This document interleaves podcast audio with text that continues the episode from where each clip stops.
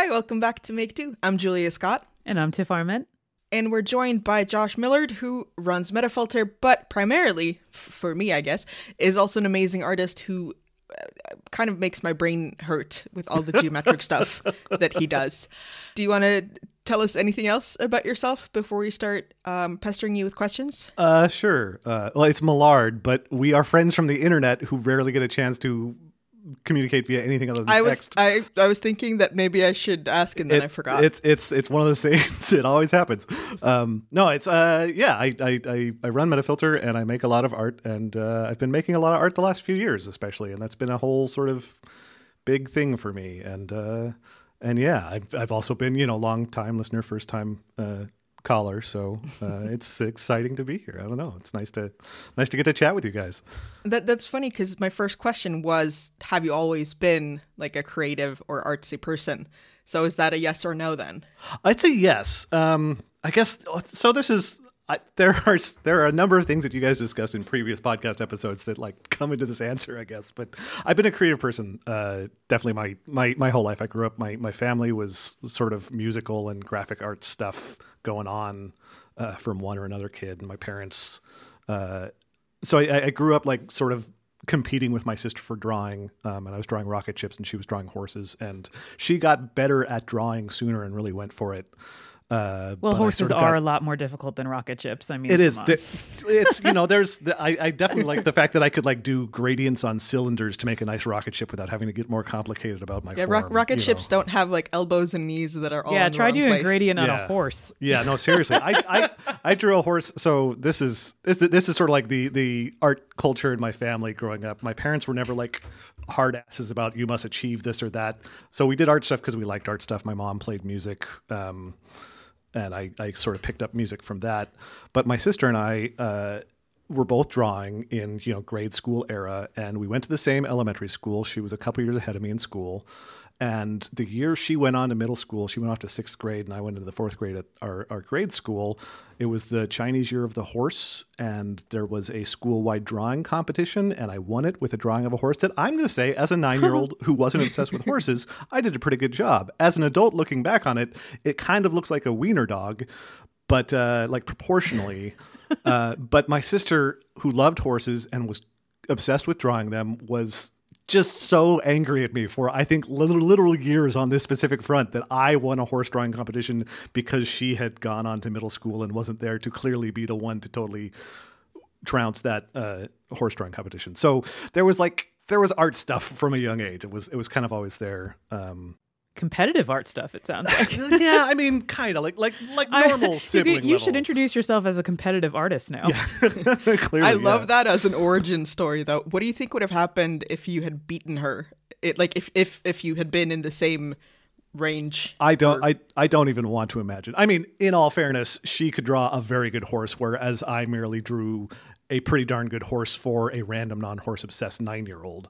Um, she would have totally. That was like her métier. Like she, she was. That's part of why she was so angry. Like if only it had been the year of a horse one year earlier, she could have been duly given the credit she, uh, you know, as such things go, genuinely deserved for her devotion to horse drawing. So, um, but I don't know. So like I, I, I grew up like my family did music stuff. I, I got into visual art. I liked drawing stuff. I was a distractible kid, so drawing in my notebook is a good way to go. I got really obsessed with the Alien franchise as a kid, which I saw Aliens way too young. Um, and then the xenomorph, the alien. I, I love drawing those, you know, in middle school and whatnot. I was drawing basketball players from the Portland Trailblazers, the local team, uh, and selling them to a friend for like you know fifty cents a piece.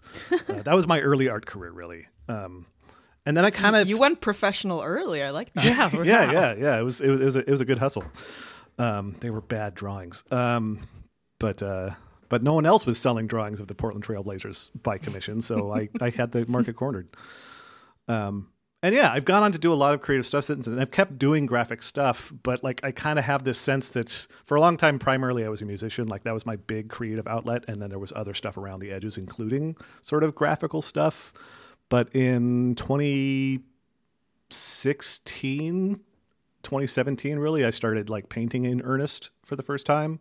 Um, and that was a big shift for me because I started like sort of instead of thinking like, oh yeah, I, I, I can I can I can draw pretty good and, and whatnot, I started like actually trying to work on it and in a way where I was uncomfortable and it was sort of hard to figure out what I was doing, you know, and it took me many months to go from oh I'll fiddle around with paint- painting and then maybe just stop to saying oh actually there's whole ways of painting and ways of thinking about art that I really have a ton of baggage about that stopped me from getting into. You I've never really thought about optical art and geometric art as kind of a valid way of painting. And sometime in early 2017, that sort of turned over for me, and I started thinking, oh, I actually I can take this perfectly seriously, and I can try and paint around these ideas I have instead of having this idea that I have to just somehow zero to sixty become a like Dutch master portraitist, which wasn't going to happen. Um, and then I started like really painting a lot, and then I started doing stained glass, and then I started doing linoleum cutting and and some watercolor, and the last few years have been this huge huge focus on uh, visual art for me that I really had never taken seriously before. You know, I'd never really like tried to be disciplined about it, never really considered myself an artist with an A sort of thing. Um, and that's kind of where I am now. I'm a few years into that, and I feel like I'm in a very different place than I used to be in terms of how I think about how I make art and how I sort of look at other people's art making and what all that, what all that baggage I used to have about art. Uh, you know, which of it I've managed to get rid of, and which of it I'm still very much carrying around, which is a very complicated thing. And yeah, So where do you think that shift came from? Uh, Um, like, were you inspired by other people, or was it just like something in you? You're just like, all right, it's time. So do, do you can you pinpoint that? it, it was a mix of things, you know. I mean, I I've got a whole rant about being annoyed at people who try and like lapse into the ah, but at least you got some good art about it about shitty stuff. But you know, it was 2016, 2017 where this really was a thing for me, and part of that was needing something to focus on in addition to all the absolute horseshit going on with the Trump presidency and whatnot. Um, so I mean, I, I had a need to focus on something, and you know that has been other things in the past too. Like I I, I love video games. I I do programming projects sometimes, et cetera, et cetera. Um, but there was kind of a pressure to like, what if I can put my head somewhere? Um, but also, it was definitely other people. I mean, I think the biggest thing for me was working on painting at first, casting around, really not knowing what the heck I was doing with oil paints, um, feeling disappointed that I wasn't suddenly spawning a skill set that I hadn't put any work into developing, um, and also feeling like, well, if I'm not doing still lifes, if I'm not making paintings that look like the paintings you see in the western sections of museums, then you know, if I'm not getting there, then you know, what's the what the heck am I doing? And then talking with people about that, and people saying, well, I mean, you know, there's these whole genres. You know, there's there's this, you know, there's you know this minimalist stuff from the, the 50s and 60s, and conceptual art and and op art, and you know, started pointing me to people and talking about how like you know, paint the stuff that is interesting to you, and that's painting. It doesn't have to be portraiture. It doesn't have to be still lifes. It doesn't have to be fruit in a bowl and landscapes. Um, and I was talking about that with like among other things, people from the XOXO community. You know, there's a visual arts channel on the XOXO Slack, um, and that was really helpful. Like it was like hearing other people say, "No, no, actually, that's a bunch of uh, baggage nonsense that you know you're following rules that don't exist." Um, made a difference. Like it definitely it made a huge difference to have other people saying, "Hey, no, actually." Get outside of your head and do the thing that's interesting to you instead of the thing you think you're obligated by the history of art to do. Do you think that the medium of oil could have played in as well? Because that feels like such a serious, real medium. Like if you're, you know, drawing or maybe even watercolor, you feel like it's more of a. I don't want to say playing, but like something about oil feels so very like capital A art. Yeah, no, that's like I think that is a big part of it, and like I'm glad I got into oils because I actually really like them. I like the way they smell. I like the way they feel. It's I've gotten to like the way that they are slow, which has actually been a big change for me the last few years. Like developing patience about art making. Um, but there was definitely that's that's a big part of that baggage, right? Like you know, you talk about oil painting. Is there a bigger is is there a bigger capital A art than you know?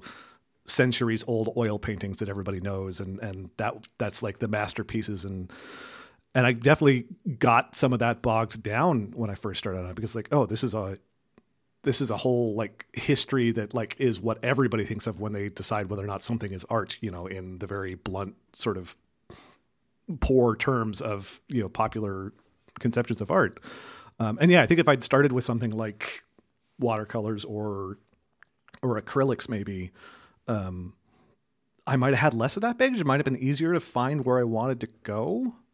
Uh, but I don't know. Like it's it, it's hard to say. But the baggage is definitely there. That's one of the things I've really had to convince myself to not worry about is all those social uh, associations with the high mindedness and the mystique and and whatnot uh, associated, especially with oil painting. How? Because you talked about you know op art and the the minimalist stuff, but how did you come to like this very sort of very geometric themes that I think run through almost everything you do, at least that I've seen. Yeah. Has that always been a thing, or was it just that it you found it and it clicked? That's always been kind of a thing. Like like like the math was there a long time before the art was in, in as far as the geometric art stuff. Like I've I've always been a math nerd. I was that was the other thing I did as a kid was be good at math essentially. Um, and I've always liked like pieces of math. Like this is one of the things about math is math is a huge, broad subject, and and I think a lot of people who aren't big into math have their own set of like social baggage and whatnot with it, which is totally understandable because usually when you find out you don't like math, it's in not great circumstances, like having a hard time in school. Um, and I didn't have that experience particularly because I liked math as a kid. I, it, it clicked with me. I have a I have a real fascination with numeric sequences, with sort of pattern matching stuff. Uh, but there's a lot of math that I actually really don't care for. Like I'm not antipathetic towards it, but like I'm bad at calculus. I've never really made a connection with calculus beyond the very basics. And calculus is kind of like central to a lot of higher mathematics and what like people who are doing professional math uh, deal with. So I'm like, I'm, I'm simultaneously very enthusiastic about math and sort of standing on the outside of a whole bunch of it when I try and get into stuff I'm enthusiastic about. But geometry I always found really likable. I found like geometry has a very physical connection to the math you're doing. Like if you draw a square, you know, a square is a thing. It's a thing you can think about. It's a thing you can look at. You, you can manipulate it in ways that make sense tangibly. Um, and that that as a as a kid, I always liked that. Like I, have liked shapes and whatnot ever ever since I first discovered geometry existed. Really, um, and that's kind of what happened with painting when I finally sort of found my footing. Was realizing, hey, I could take the fact that I really like geometry. I could take the fact that I really like manipulating shapes. I could take the intersection between this stuff that just sort of runs through my head and this stuff I'm putting on paper and like make those two meet instead of thinking, okay, now I need to imagine another still life to figure out how to paint. I could say, well, what if I paint the thing I'm actually thinking about? What if I actually try and sort of like connect pieces that I already have instead of trying to go find some magical intersection in the distance that I suspect is there? Uh, and so I started drawing and painting, you know, Menger sponges and Sierpinski carpets and these other fractal objects that I'm really fond of. And I mean, some of them are a form of of still life in that you know it's about light and perspective and Yeah. proportion. So even Yeah. if even if you haven't set up a cube on your on your on your table, Yeah, well, and this is this is a thing. Like I, I have I have made many paintings and, and other pieces of art uh, focused on uh, the Menger sponge and the Sierpinski carpet in particular, which are a couple of related kind of fractal objects that are basically squares with holes in them or cubes with holes in them. You know, it's got a specific pattern and there's some very interesting properties as you go out to infinity, but you can't really go out to infinity very easily on paper. So you kind of just suggest the form.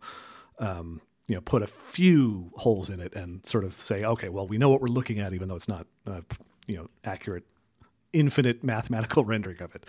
Uh, but the nice thing about it is it's a simple object, right? It's like you know, it's it's a fancy cube, it's a fancy square, and the thing that I found that really unlocked things for me to some extent was realizing instead of having to think of what am I going to paint, what am I going to draw, um, I could say, well, I'm gonna I'm gonna paint a Menger sponge. I've solved that problem. I have a subject. I know what I'm going to do. How am I going to do it? And that was a huge turning point for me in terms of like actually getting down to the business of painting. Was like erasing that impossible blank slate question. Like you know, you're staring at the cursor, you're staring at the blank piece of paper. What are you going to do? It's like, well, I'm going to do a Menger sponge, and you know, I'll do that, and I'll say, and what if I do it such that this kind of color thing is going on, or this kind of texture thing, or what if I try and do sort of like a what if the lighting was over there, or what if I kind of distort it this way, or or what if I use this kind of what if I try and paint with the you know a fine brush or what if i try and you know put the paint on roughly with a, a palette knife and and I made a bunch of paintings in 2017 that were basically different Menger sponges because I was able to get to work that way. I was I was able to fool myself into just actually practicing and doing a thing instead of trying to think of the correct thing to try and do. If that makes sense. That is Mm-hmm. the the most brilliant thing I've ever heard. I think at least at least at least today, because it feels like like when you're a kid, you can definitely get stuck in the like oh what it's you know you ask your parents to tell you what to draw, but then you can also just like draw horses over and over again, and you never have to think about it because you can always draw more horses. And then when you start to get older and or adult, you feel like not just that you know you you should be well yeah like, like you should be you, you feel like you should be painting worthwhile things like there should be a point and maybe you, you just you can't i don't know like like it feels like a lot of us feel the pressure to like paint a thing paint something that matters paint Yeah. something that you've you know thought through or you know still lives because bananas are important and i just i i love that as a concept and not as a like you know this is my blue period or i will write a, a novel without using the letter e but just like this is a thing i like. I can explore it in lots of different both mediums and also just literally like from different perspectives. Yeah, and I mean, I think I think that's you know it's tricky because like I think I think people almost have an inclination not to do that because it feels like repetition isn't the same thing as creativity. There's this sort of stigma to the idea that like, well, if you do the same thing multiple times, that's not really you're not really creating art at that point. You're you know just doing a thing. You know, it's you know on the on the productive side, it's sort of craft. On the more negatively you know stated side, it's just repeating yourself, and that is like one of those pieces of baggage that I really had not even recognized and processed at all when I started doing uh, painting and some of the other more recent stuff. It's like that's practice. That's doing a thing. That's that's what literally everybody does. You know, you see a painting by one of the old masters. That's one of hundreds of paintings they made, and they started by making them, and they kept making them. And if you think about that, whole lot of landscapes and, and portraits back then. Not a whole lot of variety in what people were doing, and yet people aren't like, Ugh, really a person? and i mean also a lot of them used just used the same face over and over again yeah, yeah, right. You know, like you, like how many different water lily paintings did Monet make? It's there's nothing wrong with him. It's something he liked doing, and he did them, and he did them a bunch, and it worked well. And because he's you know a dead famous painter, everybody's like, oh, the water lilies and stuff. Like, ah, yeah, but it's just water lilies. You know, no, no, but- you, you don't have that stigma attached to an established body of work. But when you're just trying to make stuff, it's easy to get in your own head and be like, oh, but I've got to every time I've got to knock it out of the park. Every every piece of work needs to be a statement. Every idea needs to be a new idea, and that's just oh, it's poison. It's it's it's setting such a high bar for something that like people who actually make the art you like don't set for themselves because they're busy actually making stuff. You know, it's it's it's it's a trip. It's a whole it's a whole wild mental landscape that we set people up for navigating by the way we sort of mystify and and make sacrosanct the art making process. I, I just have to ask tiff are you as fascinated with this idea as i am or is this something Oh that everyone no, else completely. has thought of no, I'm like I'm sitting here absorbing it all because it's uh it's absolutely true. Like all these concepts and all these misconceptions, it's it's completely in our wheelhouse here on this show, right? Like this is the kind of stuff that we talk around all the time and um I think it's uh it's fantastic to hear it from another perspective from someone who um has moved past it and told everyone to like, you know, shove it a little bit. I'm going to do what I want, right? Like And I would imagine also that, you know, even if you haven't technically practiced painting round shapes, you'd still be better now at doing a bowl of fruit than you would have been then because you've thought about again shadow and perspective and, and all Right. that stuff. And I mean, I don't know. and- Maybe maybe you're very bad at apples. I don't know. Uh, I haven't tried an apple recently. I I would like I would like to try some more like realistic representational painting. I, I would like to like you know. I don't really care about still lives per se, but I'd like to like try that a little bit more. I'd like to do portraiture more. Um, and I'm still intimidated by it to it is, is part of it. Like I was intimidated when I first tried it and it was unhappy with my initial results. And I haven't been trying that so much and I'm intimidated by it now. But I have been moving a brush with paint around a lot more. I've been drawing a lot more, in sketching a lot more, you know, in support of, of, of projects I was working on. And I do think I would be better at it now. And I think I'd be really satisfied to actually put my mind to it if I can get over that particular, still very much there hump of intimidation and just make myself work on that stuff for a while. Um, because, yeah, like several years of graphic artwork, it's going to make a difference. It's going to add up. Um, that's one of the things that, like, like, like, like for me, I, I, think part of it, the, the nice thing about just picking a subject and running with it and not torturing yourself over coming up with the idea is for me, that gets me into sort of an ideal space for building up my skill set with something, which is to not think about it as practice. Um, and this, I, I, learned to play guitar when I was 14 years old. I, I was on vacation and got a bad splinter in my heel the very first day of a week at a lake. And so I decided to, you know, sit around with my foot up, learning to play my uh, bio dad's guitar. Um, I feel like this and, is another origin story that's a classic, kind of like you know, the weather was horrible, and then we wrote Frankenstein. well, instead, the weather was nice, but I was afraid to let someone go at my heel with a pocket knife to get the splinter out. So instead, I toughed out a week of not getting in the lake. Um, so it's, it's a lot stupider than than Mary Shelley uh, stories, but it did lead to me playing guitar, and I've been making music ever since then. Um, but the thing for me with guitar is like I'm I'm not a very good technical guitarist. I'm not a very good technical piano player, even though I can play piano pretty well. I don't really have technical chops in almost any instrument I can play. Um, I can't sight read music. Um, I can decode music by eye if I really, really need to. Uh, but I'm a I'm, I'm a very good musician. I will, you know, not be shy about saying I can make good music. I can write good songs. I can play instruments well.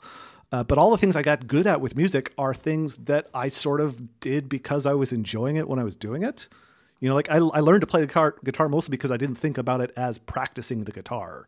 I played clarinet in, in grade school and I did not get good at it because the only time I played was during band class or at home practicing, and practicing scales was the worst thing in the world. It's just absolutely mind numbingly terrible.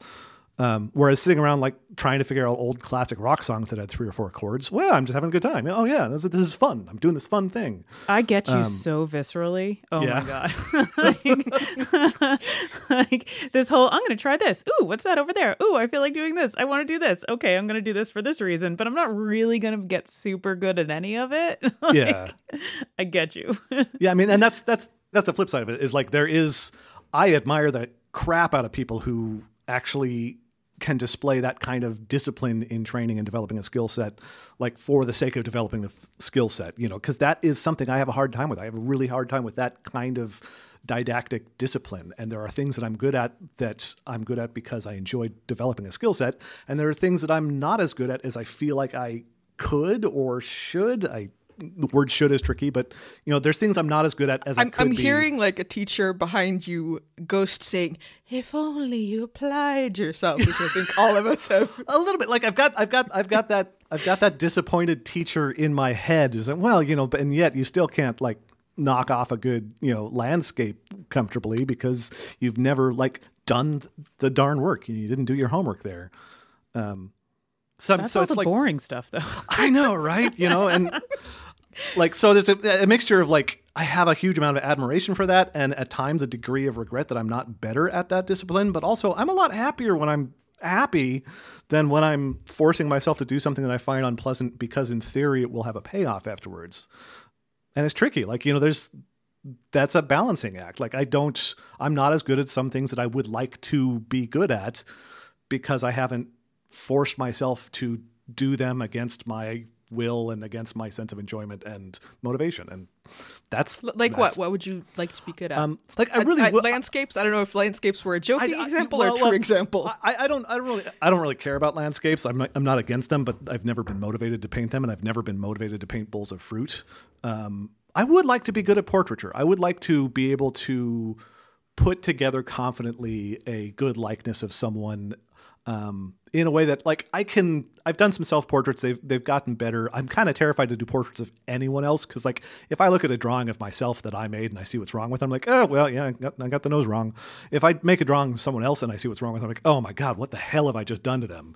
You know? So I, have I've not done that like basically at all. Um, I would like to be better at some of the more complicated oil techniques that I know exist and are part of like the long history of you know oil painting you know mixing and, and u- use of mediums and glazing and uh, really effective use of uh, light and darkness and skin tones and like there's a lot of stuff that comes into portraiture in particular that like I would love to develop that skill set and I also keep not wanting to develop that skill set you know So, speaking of, of jumping from thing to thing, how do you like either find or decide on trying new mediums like lino cutting or glass?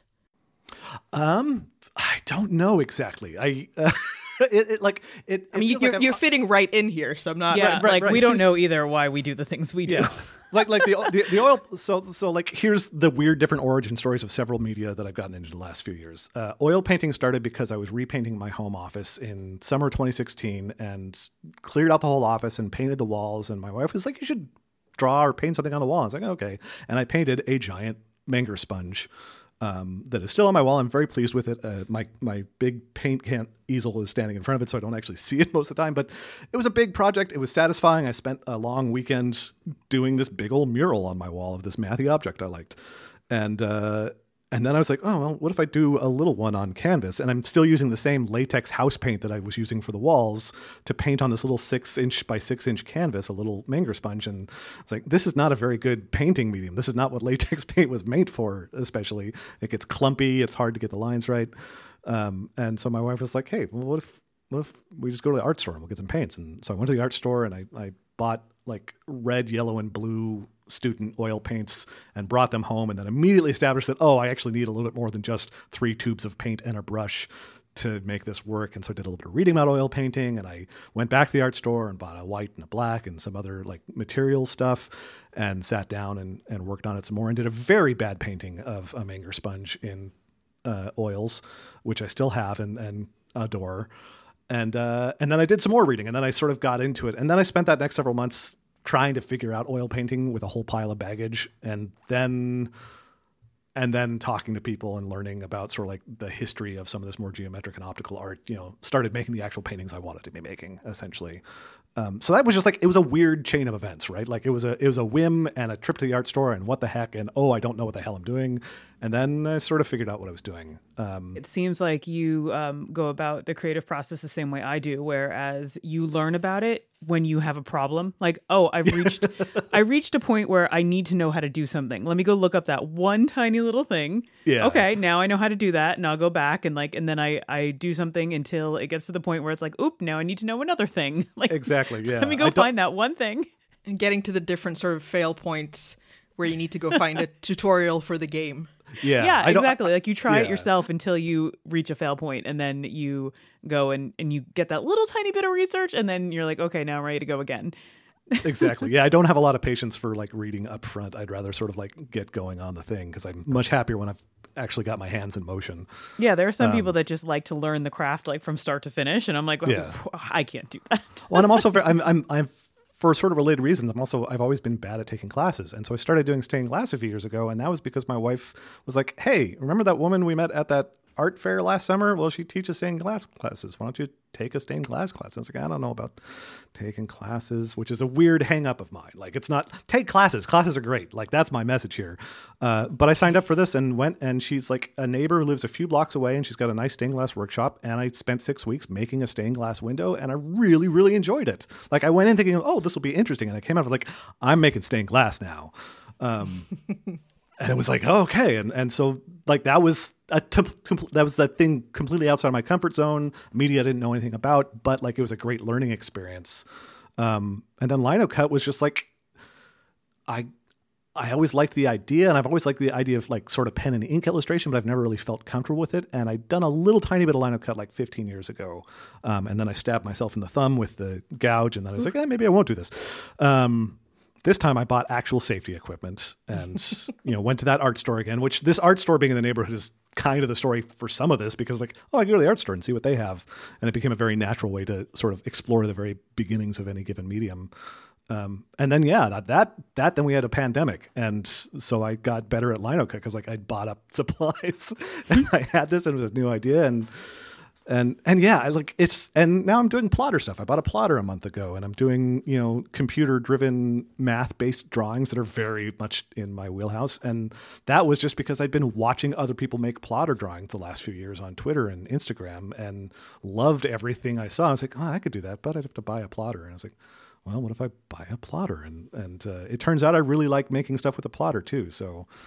Um, but like everything everything was different. Like it was like there was a moment or a situation i was like oh okay well you know i, I don't i don't have a method for getting these. I just like i'm going to get excited and if i don't run into a brick wall i'm going to stay excited. So with the with the stained glass because you said that you made a, a window in in that class did you think then that like well obviously i'm going to make geometric stuff uh, or did you think well i'll do like the classic stuff? Because you also make i, I want to say almost 4d but you made like 3d geometric yeah. things as well. So, um, funny story. The first thing I did when I made a stained glass piece was I made a Menger sponge because, hey, that I've got the subject figured out. Um, and it still remains one of my favorite pieces of stained glass I've made because I was using the entire glass library of my teacher instead of like what I was sourcing myself. So it's like 30 different colors of glass in it. It's beautiful. Um, just like the, the glass itself is just like what great material to work with. Um, but yeah, I kind of started doing geometric stuff and I've done a couple things that are non-geometric, but like most of it is really that same geometric forms that I like because it's a new way to play with them. Um, you know, play with sort of like color and light and the suggestion of depth. And then yeah, I started making. I've made some three-dimensional objects with stained glass, which when I first took the class, I'd never even considered. Like I kind of knew in a sense that lamps exist, but uh, you know, Tiffany lamps. Um, as you were saying in the in the naming episode, the the pros and the cons there, Tiff. Um, it's a blessing and a curse. yeah, but the idea that I could just arbitrarily make a 3D object out of glass hadn't really occurred to me until I'd taken the class and talked to my my teacher about it a little bit, and it's like, oh yeah, no, you could just hold things at an angle, and then it'll you know be three dimensional. And so I've messed with that a little bit, and I want to mess with it more. It's complicated. It's interestingly complicated in a variety of ways. Um, and it's the sort of thing that probably I could benefit from like taking a class or a workshop from someone who like does that specific sort of thing, but I haven't gotten around to that. None of them are conveniently my neighbor, so. Um, I really yeah, love this idea of like your neighbor and the neighborhood art store, and like you just need to. It it feels kind of very sort of Portland stereotype that just like you have everything accessible. Um, but I really like that. Do you do you have a favorite medium or is it just like this is the thing I'm excited about this week and then it kind of rotates? Yeah, it's it's it's hard to say. I mean, I I really find painting satisfying physically um, in a way that I think may sort of win out among everything. Like there's something uh, there's a lot of textural stuff like like literally the smell of the paint and the process of working around the canvas feels good. It's also hard. I've got a like rotator cuff thing in my right shoulder which is my dominant hand. So that's a kind of balancing and limiting thing. And i like painting big and the bigger it is the more i'm reaching and the more it's going to you know mess with my shoulder. Uh, but I really like it. It it feels it feels very full of possibility. Like to some extent, the fact that I know there's so much I don't know about painting um, makes it feel sort of exciting um, and just it's kind of a visceral medium. Um, I really like some parts of making stained glass. I'm curious about this, Tiff, actually, as far as like which parts you do and don't like uh, with stained glass, because I definitely have the parts I like and the parts I don't. Um, and unfortunately, most of the parts I don't come later in the process. so like I do the fun part with the design and and some of the initial glass cutting, and then everything else is uh, now I need to do a bunch of work. Um, Oh, I love the monotonous. I love just like the boring like wrapping of the you, copper you, tape. It's so you like great. foiling. I do. Ah, I, I love I, foiling. I love. I've talked to a bunch of people who love foiling, and I don't. I'm like, no, please, no. Oh, it's so zen. It's so zen, and then you put them all together, and they all have their little shiny outline. Oh, it's so good. And then that I, lo- part I, love, love yeah. soldering. I love soldering so much. I love getting that perfect sweet, sweet bead Oh, it's so good. I think I think I will love soldering more if I get better at it. As it is, I feel like I feel keenly aware that I'm not doing uh, as good of a job with it as I would like when I'm doing it. And it's if I could get to that point where it's just like it's just flowing, like real flow state, Ooh, then you know, good. then then I would really love it. But uh, I like soldering. I don't like I don't like grinding, and I don't like foiling. You know, the thing about foiling is you're taking this Um, and Julia, I don't know if you've ever like been firsthand with like the foiling process when it's happening, but you're taking a thin tape of of copper with adhesive on one side, and you're putting it against a thin edge of glass, like you know, an eighth of an inch thick, and then you're balancing it the whole way, all the way around a pos- around a possibly undulating sheet of glass, trying to make sure there's always exactly a sixteenth to a thirty second of an inch of tape on both sides, and it's so precise and it's low stakes. Wait, wait. Why don't you have a foiler? I because I don't have a foiler. Um, Dude, I should you- probably look into it. Um, It just it, you just roll it down. Just it it takes all the guesswork out of making it even, and it just it should- becomes like sh- a Zen I- thing. I should really look into it. I think that's probably a big part of it. Um, but uh, that's not how I learned, and I didn't have one. So Oh yeah, I started out without one, and everything's all squidgy, and like there's you know Yeah. a little bit on this side, a little bit on that side. I unstick it Yeah. fifty times, and the adhesive is off, and then I had to throw that whole piece away and start again. Now I just line it up. I go zoop zoop zoop, and I like spin it around the little wheel, and it's on. And then I just have to like burnish the whole thing, which is Yeah, I should- um, I a should- fancy word for pushing it down really hard. yes, I should get myself a, a, a, a foiler. I think it's one of the things I'm taking away from this discussion. Yeah, Um, it yeah, it really the does whole process a lot faster and much, much, much more enjoyable.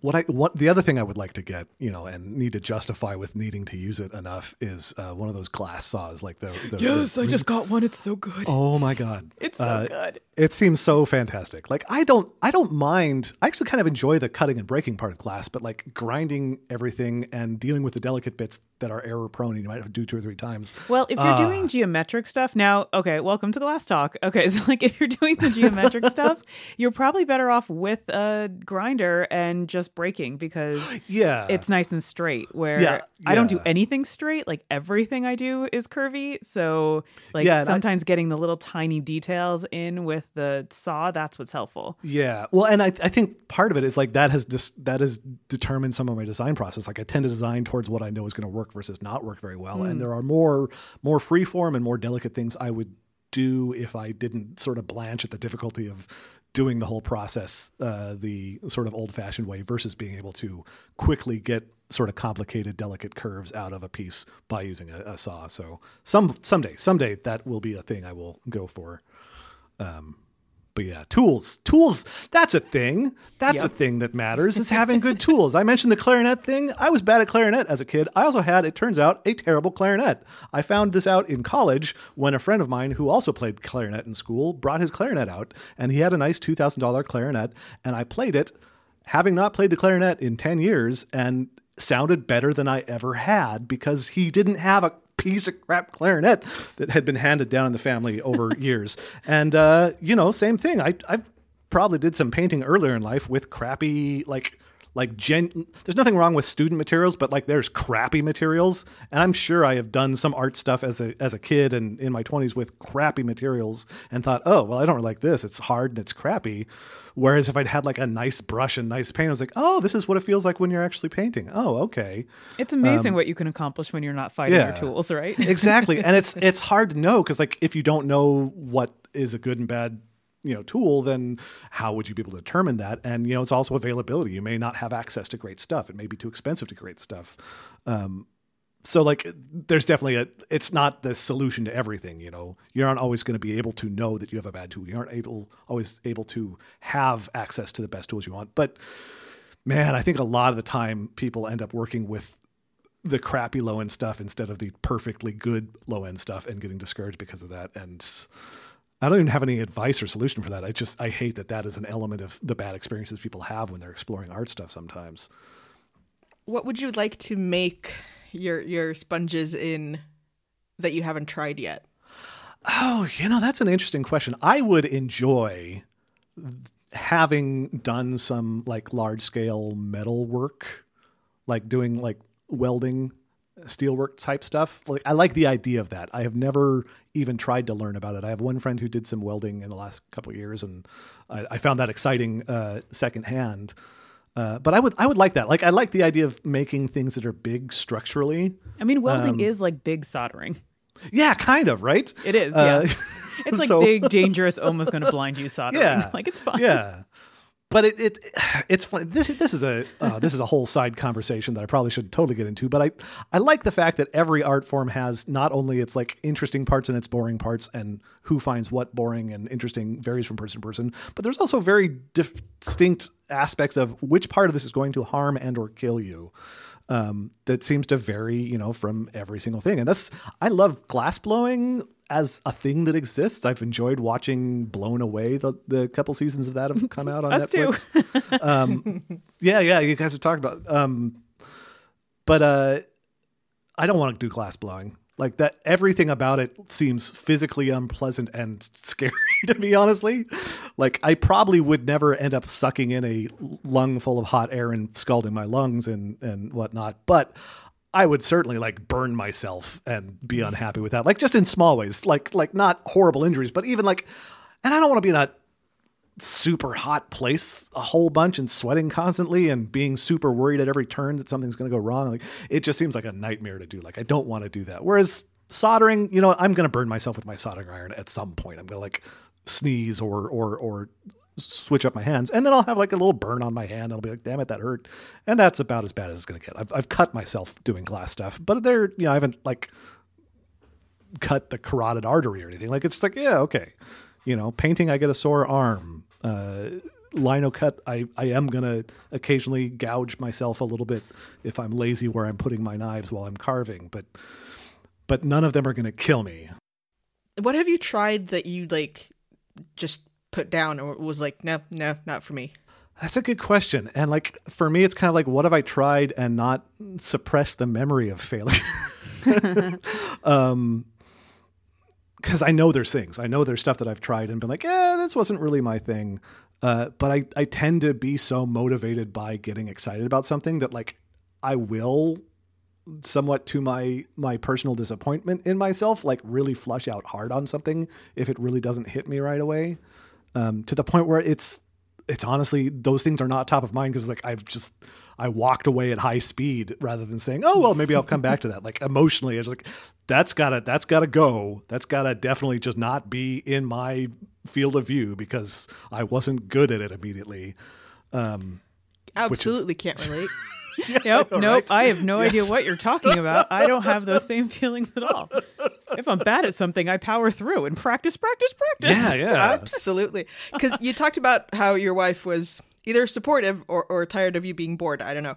Uh, but because she's a, a textile artist. So Yes. uh, have you taken on any of, of those things? I, I want to say I've seen you weave something. But yeah. Maybe. So that's actually a good example. Um, I have done a little bit of crochet and a little bit of knitting, and neither of them stuck for me. And it's not that I didn't like the idea or in principle like the process, but it just it didn't immediately click, and so I wasn't driven to like dive in. Like I would like to get more facile at uh, lots of texture, like in fiber art stuff, uh, textile.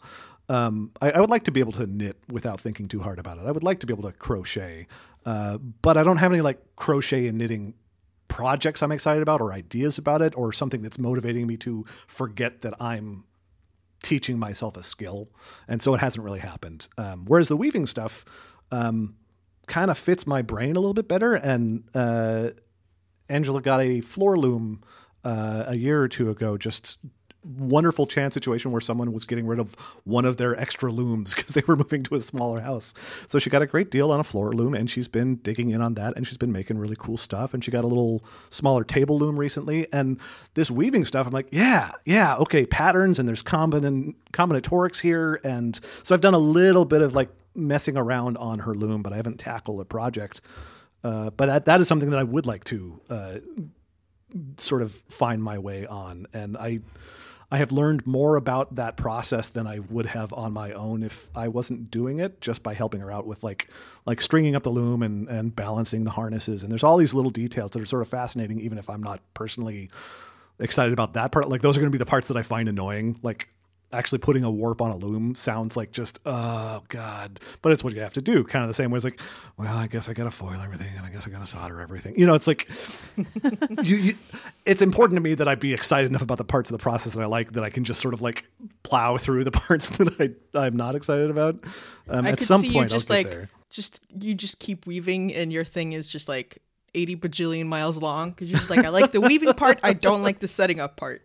Yeah, well, I, I, think that's exactly it. I would definitely go for like a thin, long thing, so it takes less time to put the warp on, and I can get more uh, weave out of it. I'm gonna make the the thinnest, longest table runners you've ever seen, full of geometric patterns.